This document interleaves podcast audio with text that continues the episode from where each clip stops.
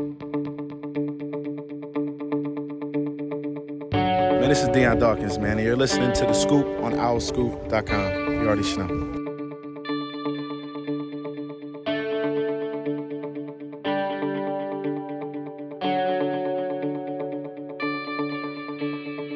What's up, everybody? Welcome back to The Scoop, OwlScoop.com's podcast, Season 8, Episode 34. We are up to Episode 34 now. We haven't been always keeping track of the numbers because we've had a couple of special editions of the podcast with our Joe Klecko interview, which you can still listen to, the future Pro Football Hall of Famer and former Temple and New York Jets star.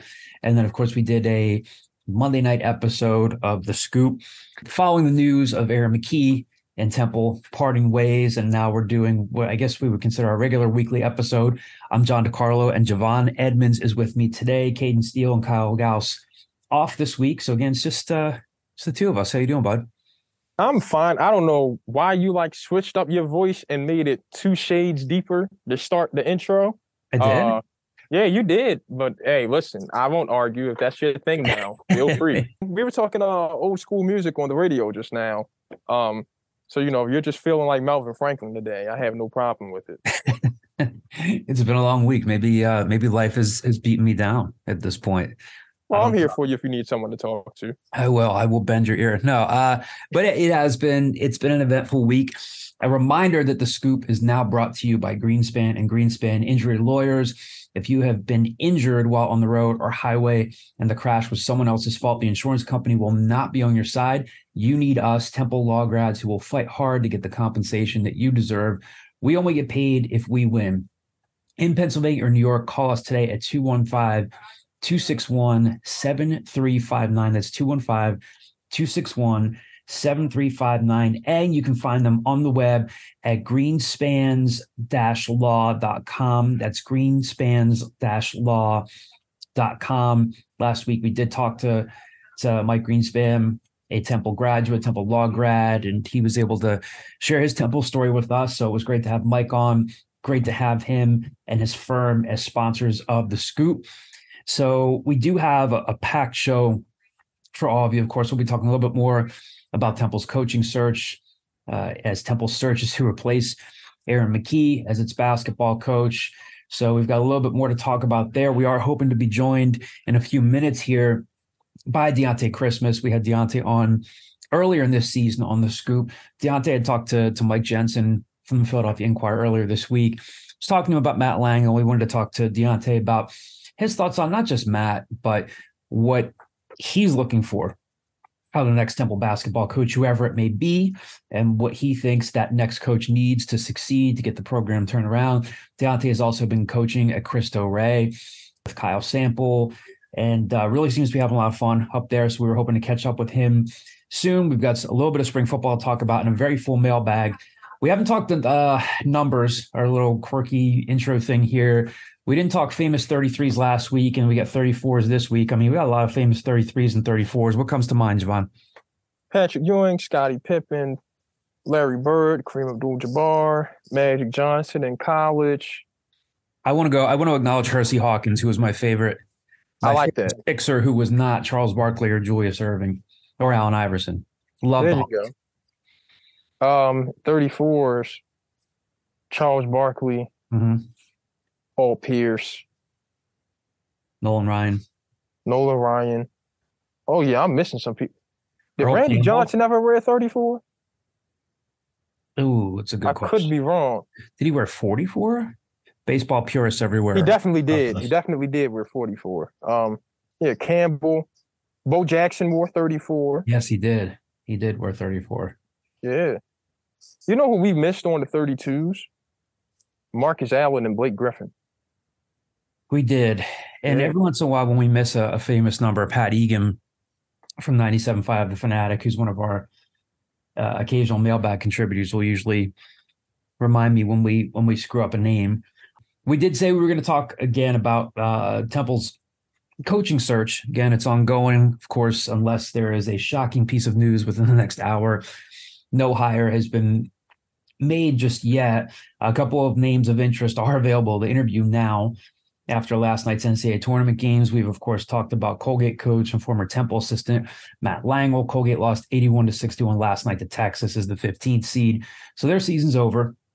Multiple sources I spoke with about Matt have said that he wouldn't be talking to anybody about potential coaching openings until their season's over. So maybe things will pick up there. Another name we mentioned on our Monday night podcast is that of UNC Asheville head coach Mike Morrell. His team, also 15 seed, lost to UCLA last night, so their season is over. And as we mentioned Monday night, he has a connection to Arthur Johnson in that he was an assistant at Texas from 2015 to 2018. UNC Asheville went 27-8 and won both the Big South regular season and Big South tournament championships. He's also been an assistant at VCU, Charleston Southern, and Clemson, and he was their director of basketball operations there from 2007 to 2010. So he's had a couple of notable stops in his career. Another name that, honestly, Javon, I can't remember if we mentioned him Monday night. This whole week's been a blur.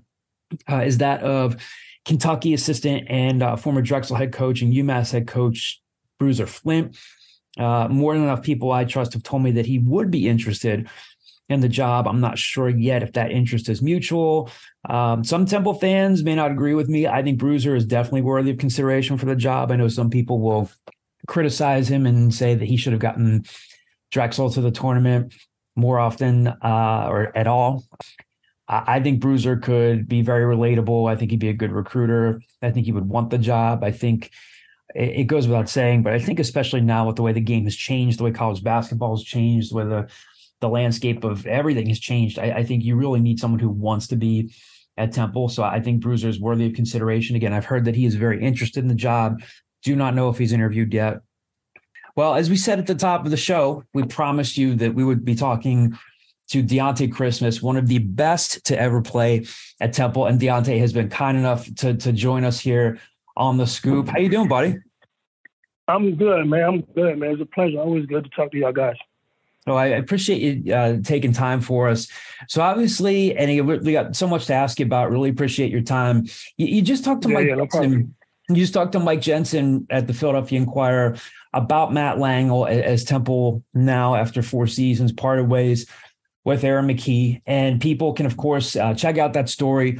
Now, you played for Matt when he was at Temple as an assistant on Fran Dunphy's staff. You were very complimentary of him. And I know he's not, maybe they'll, certainly not if they do choose to interview him, if I'm not sure if the interest there is mutual, but could be one of the guys, we'll assume, that could be in the mix for the job. Dionte, what makes him, you talked to Mike Jensen about it, and for our listeners here who maybe didn't get the chance to check out the story, what makes Matt a good coach in your eyes, and why do you think he would be a good fit at Temple or wherever he ends up? Man, Matt is a great guy all around the board, man. Just a great coach, great human, man, great family guy. But overall, he's a player's coach, and I think he gets the best out of his guys. As you can see at Colgate, he's just like doing very, very well. He's probably turned Colgate into a household name in the Patriot League. He's coach of the year 4 years in a row, I believe, or four times. Mm-hmm. He's just did an amazing job there. And I know how amazing of a job he can do at Temple because, when he was there, he got the best out of me. He got the best out of a lot of guys. And, he, actually, he was one of the main reasons why we won those back-to-back titles and why Temple just succeeded so much when he was there. Mm-hmm. Because he's a great coach, man. He knows his X's and O's. Again, he's a player coach. He helped me through a lot of stuff outside of basketball. So, man, I think without him, man, I don't know how my career would probably ended. And also Coach Dunphy and the rest of the staff, but he played a major part in that for me. Mm-hmm.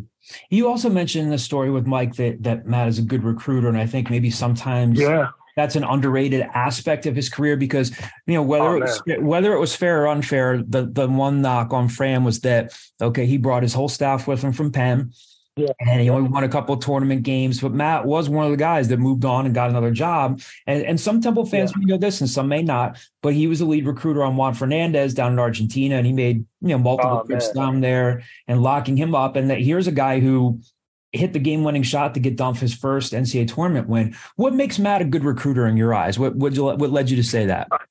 Again, he's a player's coach. He's not gonna lie to you. He's not gonna hold no punches. Whatever he says, that's what it is.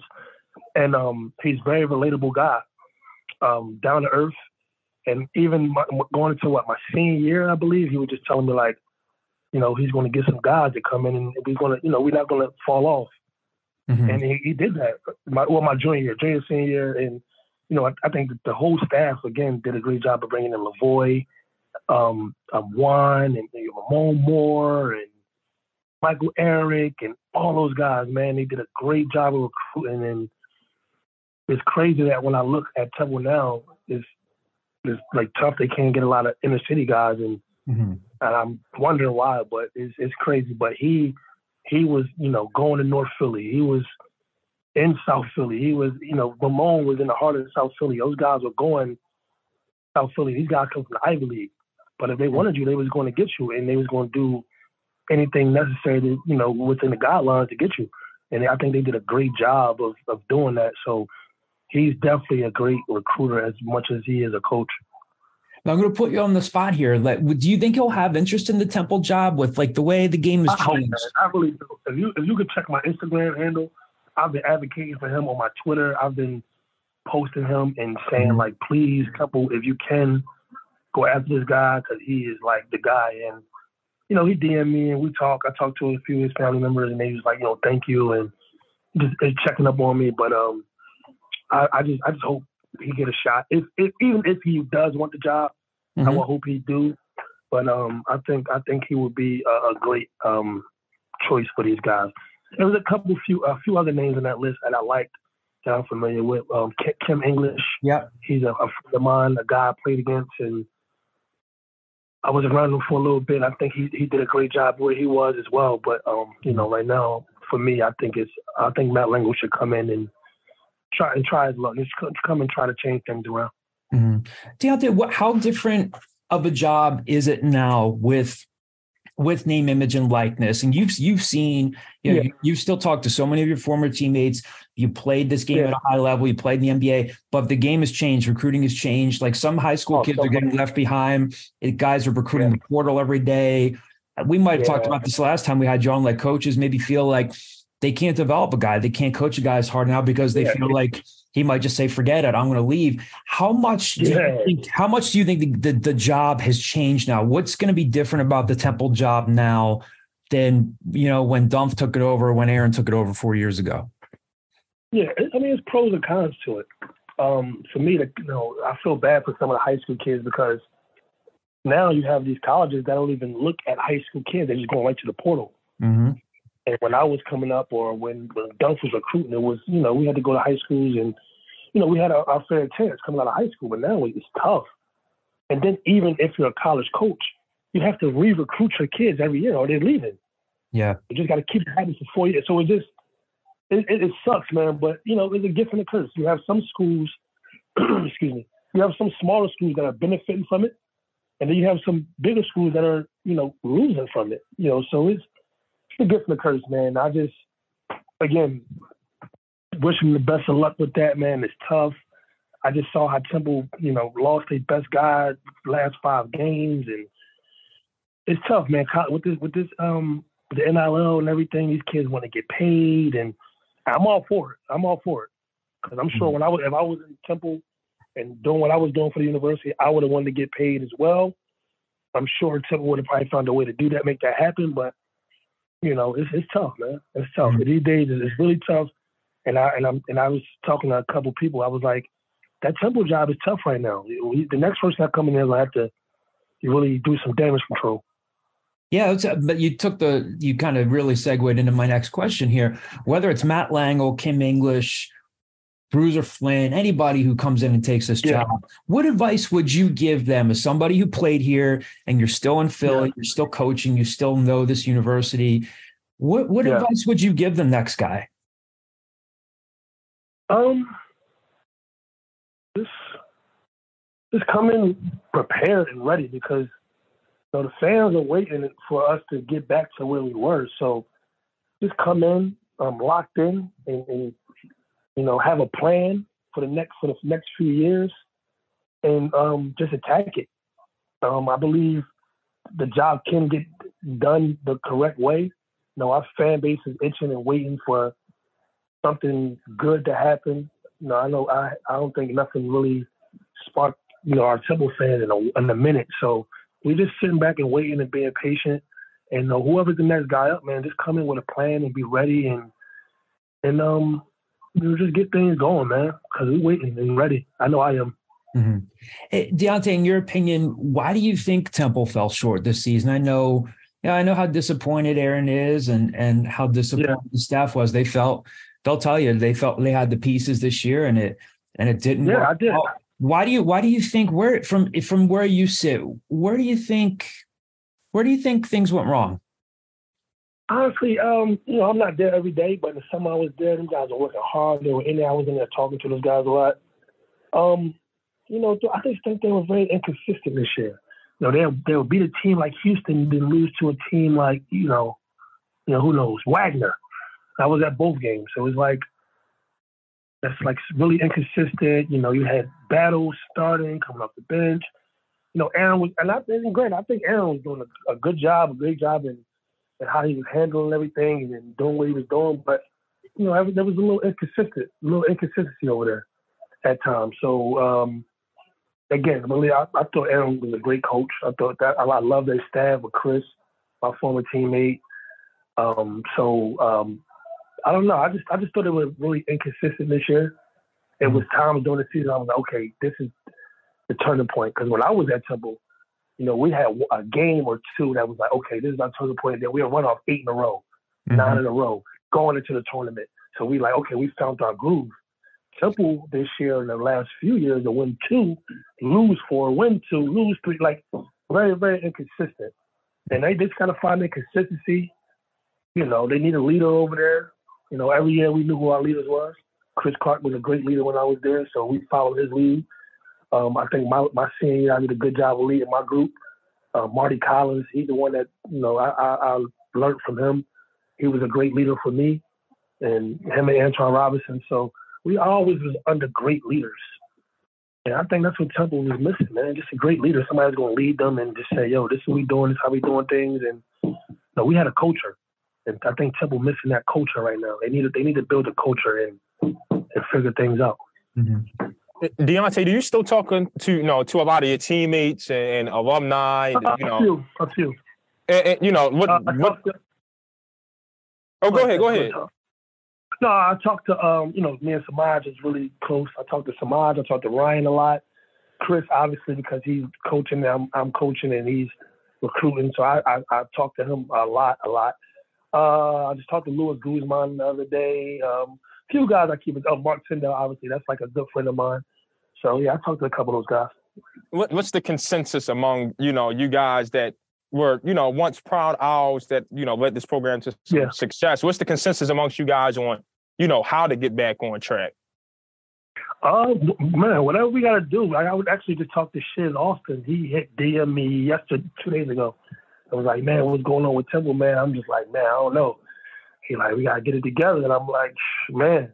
So like, you know, I'm always advocating and pushing. I have kids that I believe at Division I around the city, and I'm always telling them, yo, take a look at Temple. I got, even though I'm at Cristo Rey, I got kids that's from Newman Goretti that I really love, and I'm pushing them, go to Temple. How you look like Temple? And I'm talking to them, and other kids from other schools. I'm always speaking to them about our school. So, you know, even though I'm at my school, I'm still Temple Owl, you know, and then if you ask me about Temple, go. I'm going to definitely tell you to go. So, yeah, man, I'm just trying. I'm doing my part, whatever I can do. And then if they need me there, and if I was to get a call and sit on the bench and, you know, help out, but I'm still in tune with the high school kids. I'm locked in. I'm all around the city every day, so. If they need me there, man, they need something, and I'm definitely all for it. I'm definitely helping my school out and trying to get them back to where they need to be. You mentioned, you know, they don't really get as many guys from around the city anymore. Do you feel like they need more people like you and guys that are tapped in with the local recruits on their bench to try to turn that around? Yeah, 100%, man. I hear people talking. I hear schools and guys from other schools, high schools, like, you know, Temple don't really have nobody that we really in tune with or that we can that's who's going to develop my kid or who's going to, and I'm like, well, Chris, why are you not there? And I'm just like, it's not my time to be there yet. And he's like, well, if you, we can get some city kids. It's like, it's up to Temple. It's Temple's job to do that, to get guys there that's going to be in tune with our city. I don't think it's an inner city team. I won't say LaSalle. And I was just having a conversation with friends of mine. And I said, Temple, LaSalle, Penn, the whole city six, when we had Philadelphia players, that's when we were the most successful in like 20 years. Every time there's a Philadelphia kid on any of those teams, they were successful. When you don't really have inner city kids on your team in the inner city, it's like, that helps out with the fans. It helps to bring the fans out more. It just, it makes it more competitive around the city. So it's tough, man. And I think the city six need to start recruiting more from the inner city, man. They should. You talked about, this past season at Cristo Rey on Kyle Sample's staff over there. Yeah. How is this season? Where do you feel you are now as a coach? Are you finally feeling like you're settling into that role? Oh, yeah, for sure, man. Last year, we fell short in the Final Four, my first year. And this year, we actually won the first championship in our school history, won 26-6. We did well. I got two Division I players. One's a sophomore now by the name of Devin Booker. One is Josh White. She's headed to Lafayette. So, yeah, man, I think we did really well. Coach Dunphy came to a few of my games to show me some love, to watch me coach. So me and him just chopped it up a lot this season. I got some advice from him and things like that. And so, yeah, it was good, man. I think it was a very successful year, and I'm just happy. I'm starting my first year with AAU this summer. I can't wait for that. So I'm just staying on the scene, man, staying locked in. And how's that? You give us a little insight on that AAU team. What's that going to look like? Oh, man. Coaching with K-Lo Elite, the 16th to 10th grade team. So I probably have about 4 or 5 Division I players on that team. I have, again, Devin Booker, Kyle Shierholster, the kid Meach from the Hill School. I have a lot of good kids, man. So, I can't wait to get on the circuit because this is my first year on the circuit to see the other talent around the country. It's gonna be fun. I can't wait. There's a few Temple guys that's in coaching now. Khalif Wyatt's up at Westchester. You're at Cristo Rey. Guzman is with Dwayne Killings up there at Albany. John Brennan's an assistant at Newman Goretti. What's those conversations like talking to those guys? Like, man, we used to play, and now, we're on the sidelines. Oh, yeah. Me and Khalif, actually, it's funny. We were talking this summer, and he was telling me about his situation at college and all that. And I didn't really chop it up with Lou. Me and Lou was actually talking about Coach Langel, but that was really it. It's just, we are just transitioning, man. We're getting older, and we're just trying to get a game back. That's it. We learned so much, and we've been taught so much. It's time to give it back.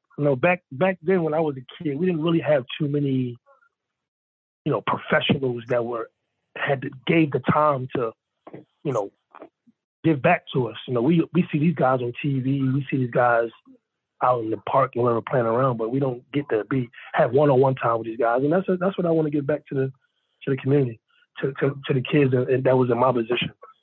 Just give them the time. That's why I like high school so much. Because these kids really, they listen, they locked in, and they, they still know who I am. They recognize who I am. So just being around them and they listening, they learning from me. It feels good, man. How far do you want to go with coaching? Because like you said, high school coaching is a very intimate thing. Yeah. That K-Lo program's been pretty good. Miguel Boca Chica's done a good job over there. How far do you want to go with this coaching thing? As far as it takes me, man. Like, people ask me all the time right now, and that's just as far as it takes me. Like I said, if it's a job that makes sense at the college level, NBA level, if it makes sense for me, because I'm not just going away for because they're giving me this or they give. Nah, if I like it and I think it's good for me at the time, then I'm gonna take it. So like as far as it takes me, college, then and that's it. Then college, NBA, then NBA. So. Yeah, to take it. Before we let you go, one of the last things I want to ask you is, you mentioned Dunph earlier. You came to check out a couple of your games. My God. I wanted to ask you about the job that he did at LaSalle because you know, with a roster that's probably half as talented as anyone else in that league. They go 15-19, but then he won two games up in Brooklyn, the A-10 tournament, really had them playing some good basketball at the end of the season. I'm assuming you're not surprised, right? No, not at all. Like, Dunphy is an amazing coach, man. He's like, he gets the best out of, I don't care if he had my high school team playing out there. He's going to get the best out of them. He's going to make them win some games. So Coach Dunphy is probably one of the best coaches, is one of the best coaches in America, man. So I'm not surprised at anything that he does.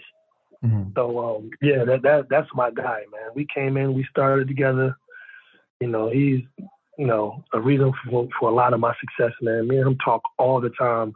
He's constantly checking up on me, constantly checking on my family. Yeah, not only just me, he does that with all his guys. So man, Dunphy did a great job. He invited my team to a practice, so so those guys got to see him and, you know, in action and how a college practice is really ran. He invited my team to a game. Like, he just did a lot, man. He's all around good dude and an amazing coach, man. So I'm definitely not surprised at what he did. The crazy thing is, I actually thought he was gonna make it to the championship. That's crazy. I was like, yo, don't be surprised if don't get the LaSalle to the championship. Don't be surprised. Yeah, I mean, they fell just short against Fordham. They had a nice run up there. Really nice run up. Yeah, totally good one, man. So I wasn't surprised at all, man. But yeah, I think he's doing a great job there. I hope, you know, he continues over there and continue to, you know, be successful. Dionte, it was great catching up with you. Really appreciate you taking some time, and hopefully we'll catch up soon, bud. Right. Big thank you to Dionte Christmas for joining us. Always a big pleasure to talk to him. And hopefully we'll get a chance to talk to him down the line. Real interesting news, Javon, about him joining Kalo Elite. I didn't know that was happening, but yeah, that's big. With team final folding, Kalo's like the team of the city now, in my estimation. Yeah. Miguel Boca Chica, West Catholic's head coach, has done a great job with that program.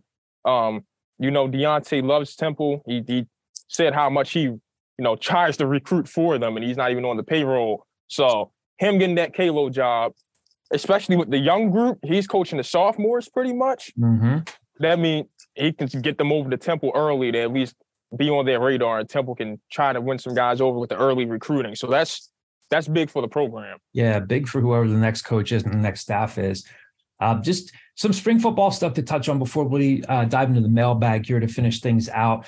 Temple did officially announce the hires of Tyree Foreman as the running backs coach and Marcus Berry as the new chief of staff. We had reported those hires a couple of weeks ago, so that if you are an Owl Scoop subscriber, that is not new news to you.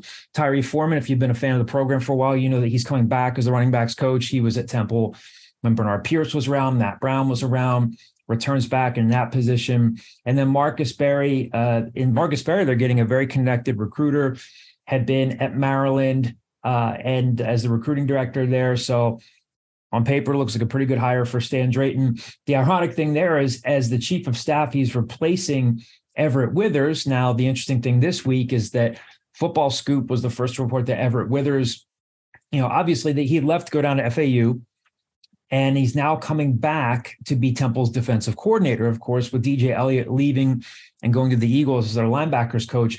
Football Scoop reported that again. They were the first to report this week, talked to a couple of sources who were able to confirm it and said that he is back in the building. Temple has not made a formal announcement about it yet, but it does seem to be the case that Everett Withers will be back with Temple to be Stan's defensive coordinator. He talked earlier this week about, you know, wanting to try to find somebody who could run a similar system, something aggressive. He said, we owe it to the kids. And more important, he said he wanted to get that figured out before the end of spring ball, too. Yeah. I heard with the Withers thing through the grapevine that even if he gets hired sometime soon, on board official, whatever, back with the program, the hiring won't be announced until at least 2-3 weeks after he's already been on the job. So it won't get confirmed, but yeah, John, I heard the same thing as you was back in the building. And it makes sense for Temple. Like you said, Stan wanted somebody who can run a similar system and could be in here before spring ball, so there'd be no problems with installing the playbook. And I mean, Everett did a good job filling in for Stan. That whole week Stan was out with, I don't know, the walking Ebola or whatever he had. And Everett did a good job filling in that week. Dr. Javon. Dr. Javon diagnoses Stan Drayton with walking Ebola.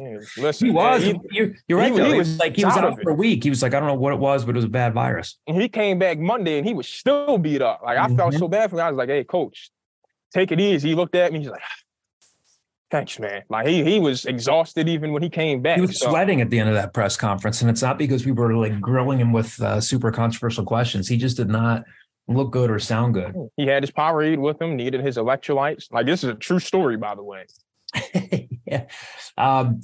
There is actually, Javon and I are recording this on Friday afternoon. We'll hopefully get this out to you pretty soon. Chris Weazahan, Temple's offensive line coach, and select players, we don't know who we're getting tomorrow, but are talking tomorrow. So stick with OwlScoop.com. We'll have more spring football coverage. Max Denenberg has a story up on the site now about Mahim McCargo, who's going into his second season playing safety. Got to talk to Kamar Wilcoxon yesterday, the Florida transfer who could potentially figure into a big role in what is really kind of a pretty deep and talented safety room now with him. We've already got a story up on him too. Yep. Yeah. So pretty conceivably, from the outside looking in, like a fairly deep safety room. So again, our spring football coverage will continue in the midst of the craziness of Temple looking for a new basketball coach. Got a lot of mailbag questions to get to here to close us out on this episode of The Scoop. Again, these are coming from screen names from our message boards. First one is TU1834. Two questions here. Number one, is there anything positive in basketball? Number two, what should an optimist about the football team like myself be most skeptical about? Is there anything positive in basketball? The Christmas news we just shared. Yeah. I mean, you have an alum, you have one of your best players in the history of the program is going to be with, like Javon said, one of the best AAU programs in the city. And one of the not better, even just the city, on the East Coast programs in the East Coast and the region. So look, I mean, this sounds so cheesy, but I guess the positive thing is if you are, and again, I agree with Kyle when we recorded Monday night, Monday was not a happy day in the state of the program. One of Temple's former players, one of the best players in the history of the program, tried after four seasons, could not get it done. They've parted ways. As Kyle said, it's probably potentially the last chance you have of a Temple legacy guy really coming and staying for a while. And we certainly don't rejoice in anybody losing their job, not just Aaron, but the guys that we interact with on a frequent basis, like Chris Clark, Jimmy Farady, Monte Ross, those guys. But if you felt like there was a need for a change, I guess the positive thing is you've got some intrigue. You've got some stuff to look forward to. Obviously, Temple has to nail this hire just like they do with any hire. And maybe the positive thing is maybe you think like a page is going to be turned and someone else can come in and hit the reset button and maybe turn things around. Other than that, also, one more. Yeah. As it stands, I got on the horn with Miguel Bocachica yesterday. Mm-hmm. As it stands, Zion Stanford is still committed to Temple. He has signed his letter of intent. He'll make a final decision on if he will ask out of it or not after Temple hires its new coach. But you still got your lone freshman for next season. So I guess that's decent news. And if you want to recruit his teammate at West Catholic, Bud Clark, his recruitment is opened up since Juan Dixon was fired at Coppin. Bud never signed a letter of intent with Coppin. So folks' phone has been blowing up with calls over Bud. That's a dynamic scorer at the point guard position if Temple were to explore that. I was going to say, you think Bud can play in the American? I think so. Height is literally Bud's only deficiency. Mm-hmm. But Bud Clark can score the basketball. I can't put it any other way than that. That kid can go. He's fast. He's shifty. He's listed at 5'10". That might not be as generous as I'm making it out to be. He's so quick, and he's a dog. He's not going to back down on defense. He's going to get in you. He's going to go at you. And there's one thing I know about Bocachica. He coaches basketball players. Like, you're going to leave him and know way more about the game of basketball than you did when you first got to West Catholic. I think he can. If Kendrick Davis could play in the conference, granted, not every small man is Kendrick Davis, but like Bud's game reminds me very much of Kendrick Davis. So I think you take advantage of that. Interesting. The second part of TU 1834's question, what should an optimist about the football team like myself be most skeptical about? What do you think? What should an optimist be skeptical about? I guess TU 1834 is saying... I can't tell if that's sarcastic or not. I don't know. I think he's actually saying, hey, I'm optimistic about the team. Is there anything that I should think of that where I'd kind of check myself and say, hey, don't get too far ahead of yourself? For me, it would be maybe the one thing I can think about right now is, hey, DJ Elliott's a loss. He's a real loss. And to lose your defensive coordinator at this juncture, obviously they've still got a few weeks left of spring ball.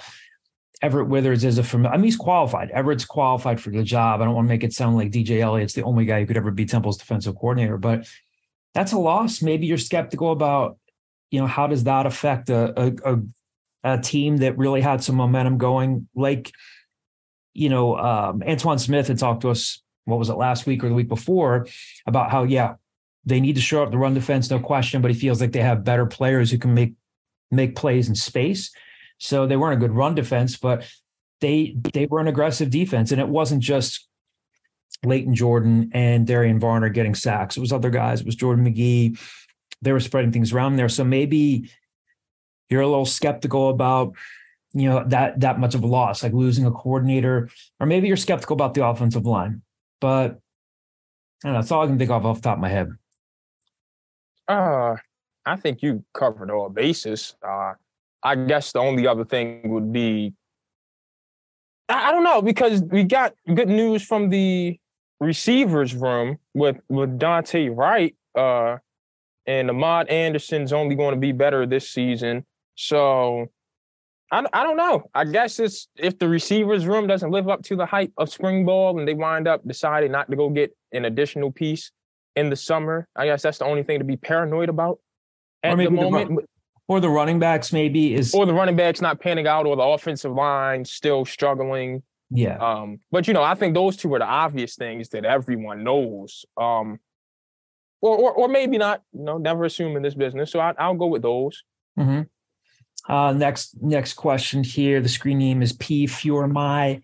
How important do you think the NIL, name, image, and likeness will be to the next potential head coach in their decision-making process? For example... do we think it could tip the scale one way or another in their decision? I think it could. I think it's very... You need somebody who embraces it in today's climate. It's that simple. Well, I think there's that. And I think that if you are that next person interviewing for the job, I think you're asking Temple, do you have a collective? How much progress has it made? What are you doing to support name, image, and likeness? Because these guys, again, if you are leaving...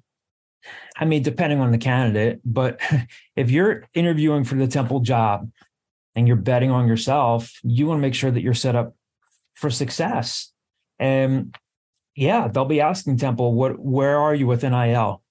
Do we have a chance to get guys out of the portal? Do we have a chance to get guys out of the high school level?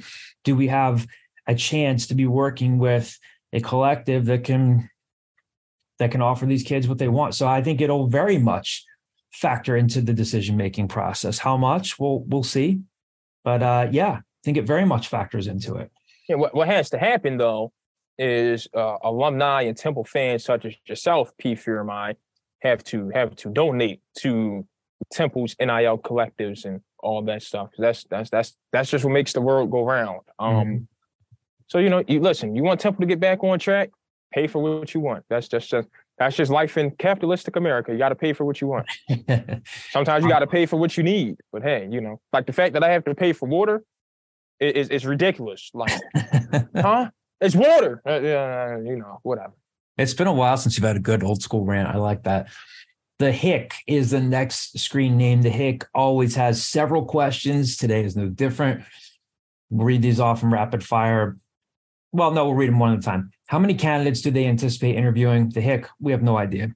Unless we are sitting in that room with Arthur Johnson, whatever the search committee is, I don't know. Don't have a magic number for you. What are the non-negotiable criteria for finding the next coach? You want to take this one first, Javon? What are your non-negotiable criteria for finding the next Temple basketball coach? I've been told it is non-negotiable that the next head coach has to be an offensive-minded coach that runs an offense that uses a lot of motion. So I know that for a fact. Everything else, yeah, you got to know what's going on with the NIL. You got to be connected to the area, or at least be able to be connected to the area. Got to know how to recruit, adapt to the new age kid, know how to use the portal and not let the portal use you, know how to recruit high school players, have the balance of age and youth. But yeah, like I said, the one guaranteed non-negotiable that I know that Arthur Johnson is looking for is an offensive-minded head coach. Yeah. I would say, too, in addition to all those things, I think the next guy coming in, the next person coming in, really has to just embrace everything that you need to do to win at Temple, which means beyond everything you just said, Javon, like getting the fans engaged, getting students engaged, like establishing a culture of grittiness and accountability. That, and even just in a forward-facing way. Doing things like, I mean, I'm not talking about on the court stuff, but what about the old school methods of going back and talking to the marketing side of things and saying, hey, let's start going into residence halls and knocking on doors and delivering pizzas and saying, hi, I'm Matt Langel. I'm Temple's new basketball coach. Hi, I'm Kim English. I'm Bruiser Flint. I'm your new Temple basketball coach. Love to see you at the Leah Core Center Friday night. Stuff that's going to catch people off guard and saying, wow, Temple hasn't done that in a while. Yes, they've done the calling season ticket holders with phone campaigns and stuff like that. But really kind of just diving in. Temple's not a place where you kind of just sit back and let everything fall into place around you. You have to be a doer. And of course, the other stuff we already covered it. You just covered it. You have to, I think you should be willing to come in and say, okay, where are we with NIL? Where are we with connecting with high schools, connecting with AAU coaches, being honest with them about what our priorities are? Like, hey, yes, we are going to recruit the portal. If you hear about us recruiting the portal, we don't want to seem disingenuous because we need a mix of being able to get guys who can help us get old and stay old, but we aren't going to forget about the city, but we are going to recruit the DMV. We are going to recruit nationally, but we want you to know what direction we're heading in. I mean, you have to be engaged. You can't just be an X's and O's guy. And on the flip side of it, you can't be one extreme or the other. You can't be like this all smoke, no substance. And then on the flip side of it, all substance and no smoke. I mean, they need to really nail this hire because, like I said to Dionte, it's a different time than when John Chaney took the job. It's a different time than when Fran Dunphy took the job. And it's even a different time than when Aaron McKie took the job. Next question from the Hick. How is TU monitoring the portal for recruits? Well, the only person who's really kind of monitoring the portal for recruits right now, Chris Clark is kind of like an acting head coach right now, kind of like a placeholder. Whether Chris remains on the staff, whether Jimmy Faraday remains on the staff, that's up to the next coach. But it's really going to be the next head coach coming in and looking into the portal and saying, this is who I want. This is who we want. So I'm sure that really, like, whether Chris Clark ends up staying at Temple or whether he goes somewhere else, he's monitoring the portal for recruits, whether it's for staying at Temple or whether it's for his next job. Sure, Jimmy Fennerty's doing the same thing. I don't know if Monte Ross is going to stay in coaching, but yeah, Temple's monitoring the portal for recruits, but it just, in terms of like what's next, that's up to the next head coach. Have they identified who among the Temple players in the portal they want to keep? Again, that's up to the next head coach. I mean, I think any of us with half a brain could say any coach would sure want to keep Jameel Reynolds. He showed tangible progress this year. He'd probably want to keep Zach Hicks. He can shoot the heck out of the basketball. I mean, I've been told that Damian Dunn is probably going to go. I think that Aaron McKie would have had a good chance of keeping Dame at Temple. Yeah, I've been told Hicks is probably if I had to go with a number, Hicks is 70% out the door. Yeah. Like, this thing could get ripped down to the studs pretty quickly, but you can't, it's impossible. You can't really even ask the question, have they identified who among Temple players in the portal they want to keep? Heck, they don't have a head coach right now. They can't. Who's identifying that? The only person who could really be identifying that is a Chris Clark or a Jimmy Fenerty if they're retained by the next head coach. And then maybe that next head coach, again, whether it is Bruiser Flint, Kim English, any Mike Morrell, any potential candidate. And I say potential candidate because nothing is obviously set in stone. That new candidate comes in and says, okay, who do we like here? Who fit in? Who showed up to practice? Who did this? Who did that? Otherwise, there's no official person right now identifying who they want to keep because there's no head coach. How does the athletic department plan to win back the trust and loyalty of its alumni and fan base? We don't work for the athletic department. That's a question for the athletic department. Can't be any more playing with you there. Yeah, so send a letter to the director. Yes. JHG 722 is the screen name. I was going to ask what the importance of NIL on the portal. And I think this is an interesting and a very good question, JHG. With the importance of NIL on the portal, how important do you think Philly Temple ties are for Temple's next head coach compared to pre-NIL and portal? I don't think they're as important. I really don't. Could you? Is it a great thing if you get a Philly guy? Sure. Does Matt Langel qualify as a Philly guy? Sure. I mean, he grew up in South Jersey. Played at Morristown Friends and Morristown High School, played at Penn. But, Aaron McKie was a Philly guy. But for whatever reason, Aaron McKie didn't get it done.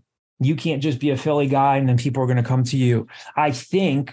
So Chris Clark's a Philly guy. He is. But Aaron's a Philly guy. Jimmy Finnerty, I guess, can classify and look at how many guys they've lost out on. We just watched Maryland yesterday with Dante Scott and Hakeem Hart from MOTEP and Roman. Get West Virginia out of there, and they're playing Bama in the round of 32. They're not at Temple. We just watched Michigan State beat USC today. AJ Hogarth's up in East Lansing, not on North Broad. Ace Baldwin, a Baltimore guy, played in the Black Cage Classic up here in the Philly area every year. Good relationship with some guys up here. VCU just lost to St. Mary's with him on their roster. Not Temple's. Jalen Duren was at Memphis in the conference, not at Temple. So, it doesn't matter. Justin Edwards isn't giving Temple a look. He's going down to Kentucky. So, it kind of doesn't matter. Temple's had a whole bunch of Philly guys for the past 4 years, and they haven't been able to get Philly guys. I don't think your head coach needs to be a Philly guy, but I think that your next head coach, if he's not a Philly guy, he needs to have a guy who knows Philadelphia on his staff. Yeah. But I think you could – spread things out wherever you feel tied in. If it's a Philly guy, it's a DMV guy, it's a North Jersey or New York guy. But no, JHG, I think that's a great question because Dan Skillings, can't forget about him. Yeah. You really, again, I've talked to probably a half dozen current assistant coaches this week. And all of them have said the same thing. Everything is different now. The portal has changed everything. NIL has changed everything. And any fan could say, well, yeah, no kidding. I already know that. But it has deeply, deeply changed everything. It has deflated some coaches. And it's not that they don't want to see kids get paid and do well, but the management of it, the quick change of it, can you really develop a player? It will affect high school recruiting. So I don't think it's as imperative to get a Philly guy in the head coaching position as it is to get the right guy in that head coaching position, but the right guy would want somewhat or a Philly presence on their staff. That's a must, but I think that's a great question. Diamond and Broad is the next mailbag question here. It's a football question. How different will Everett Withers' defensive scheme be? I enjoyed watching the attacking defense last year. Probably not that much different. I think Stan Drayton answered that question for us back on Tuesday. And I mean, Everett, even though he was the chief of staff, Everett was very involved. He's qualified. I think it'll be, whether he's talking simulated pressures or where he's bringing pressure from, or whether it's a 3-down front or 4-down front, or if they say they're we're multiple, I don't think it'll be that different. I would be shocked if Everett Withers starts talking and says, you know what, we want to be more of a bend but don't break defense. We want to really just we'll give you the stuff in front of us and kind of lay back. I'd be shocked if he said that. I don't think it'll be that much different. Anything you'd want to weigh in on here, Javon? I think you covered the bases. Yeah. And a basketball question, two basketball questions from Diamond Abroad. Number one, any guess on how long the coaching hire takes? It's a guess. It's an educated guess more than anything. I think it could be wrapped up in a week or 10 days, but we'll see. I don't think it lasts longer than the tournament. Yeah. Probably not even into Final Four weekend. Maybe not. Actually, I'll be honest. Maybe not into next weekend. Yeah, I'm with you on that. I don't know if it's still going by the time we're watching Sweet 16 basketball. Mm-hmm. Number two, what will it take for the next coach to make inroads in Philly recruiting, short of just dropping bags of cash off? I think we already covered that. I think really just going back in, reintroducing yourself to coaches, and really just selling them on your vision and being genuine and honest with them and letting them know, hey, we are going to recruit our tails off from the city of Philadelphia, but we are also going to be recruiting DC. We're going to be recruiting the DMV. We're going to be recruiting North Jersey and South Jersey. We are going to be recruiting the portal because we want to create a program for all of you that wins and is attractive for your kids to come to. So yes, we want to connect with you in Philly, but really going in and telling them, like, this is our vision and our mission. So yeah. And telling them about what Temple offers, what Temple's fan base, what alumni are offering from a name, image, and likeness perspective. Here are the opportunities. You know, again, coaches can't go out and offer their own NIL money, but they really need to just go back in and reintroduce themselves, but be honest. You know, because I think people always gravitate, well, it's got to be a Philly thing. It's got to be a Philly thing. Philadelphia is part of, but not all of the equation here. It can't be all of the equation. I mean, I'm a guy who's grown up in this area, still lives in this area, but it can't just be a Philly coach. It can't just be Philly recruiting. You need players wherever you can get them. And Temple is just not right now. They're not going to get the Justin Edwards of the world. To get the Justin Edwards of the world, you need to win and you need NIL opportunities for these kids. They're not there yet. So I think you need to come in and just be genuine with the high school coaches and with the AAU coaches in the city. Two more questions here. The first one from the screen named Matt Deebs. It's a football question here. How do we think the offensive line will shake out come September? I trust Chris Weasehan. It's only the second offseason under the regime, but they need to take a step forward if their offense is going to progress. We definitely agree with you there. How do we think the offensive line will shake out come September? I think we were talking about this maybe a couple shows ago, right, Javon? I think that an early guess, Rodriguez at center. I continue to be told, even though he's raw and he's young, that Melvin Siani, that they're fairly high on Melvin Siani. They really seem to like Diego Barajas. So, you know, maybe your tackles are James Faminu at left tackle, Victor Stoffel at right tackle, maybe Rodriguez is your center, and maybe it's Siani and Barajas at guards. Of course, we'll hear, I'd be shocked if Chris Weasehan, when he talks to reporters tomorrow, does not talk again about position versatility, having these guys cross-trained and all that stuff. I think it has a chance to be better. Just if you know, again, I'm going to sound like a Chris Weasehan apologist, but again, I've covered the guy for a long time, known the guy for a long time. I've seen him develop Deion Dawkins. I've seen him develop guys like Matt Hennessy. I mean, like, the guy is a good coach. So I think anytime you give Chris Weasehan more time with a line, it's going to be better. What those pieces are going to be is going to be interesting. I think they'll be better, and I think they'll be athletic. I think you'll see some youth and you'll see some mistakes, but I don't think you're going to see mistakes just because they're too short or their arms are too short. You know what I mean? I don't know if that makes sense. No, I'm with you on that one. Last one to finish things out here. The screen name is What TU. More likely to happen first, an on-campus football stadium or Temple making the Final Four? Oof. What do you think? Stadium. Yeah. At least they got that planned out. Ain't nothing planned out about a Final Four. Well, we'll see. I mean, both would be a challenge. Yeah,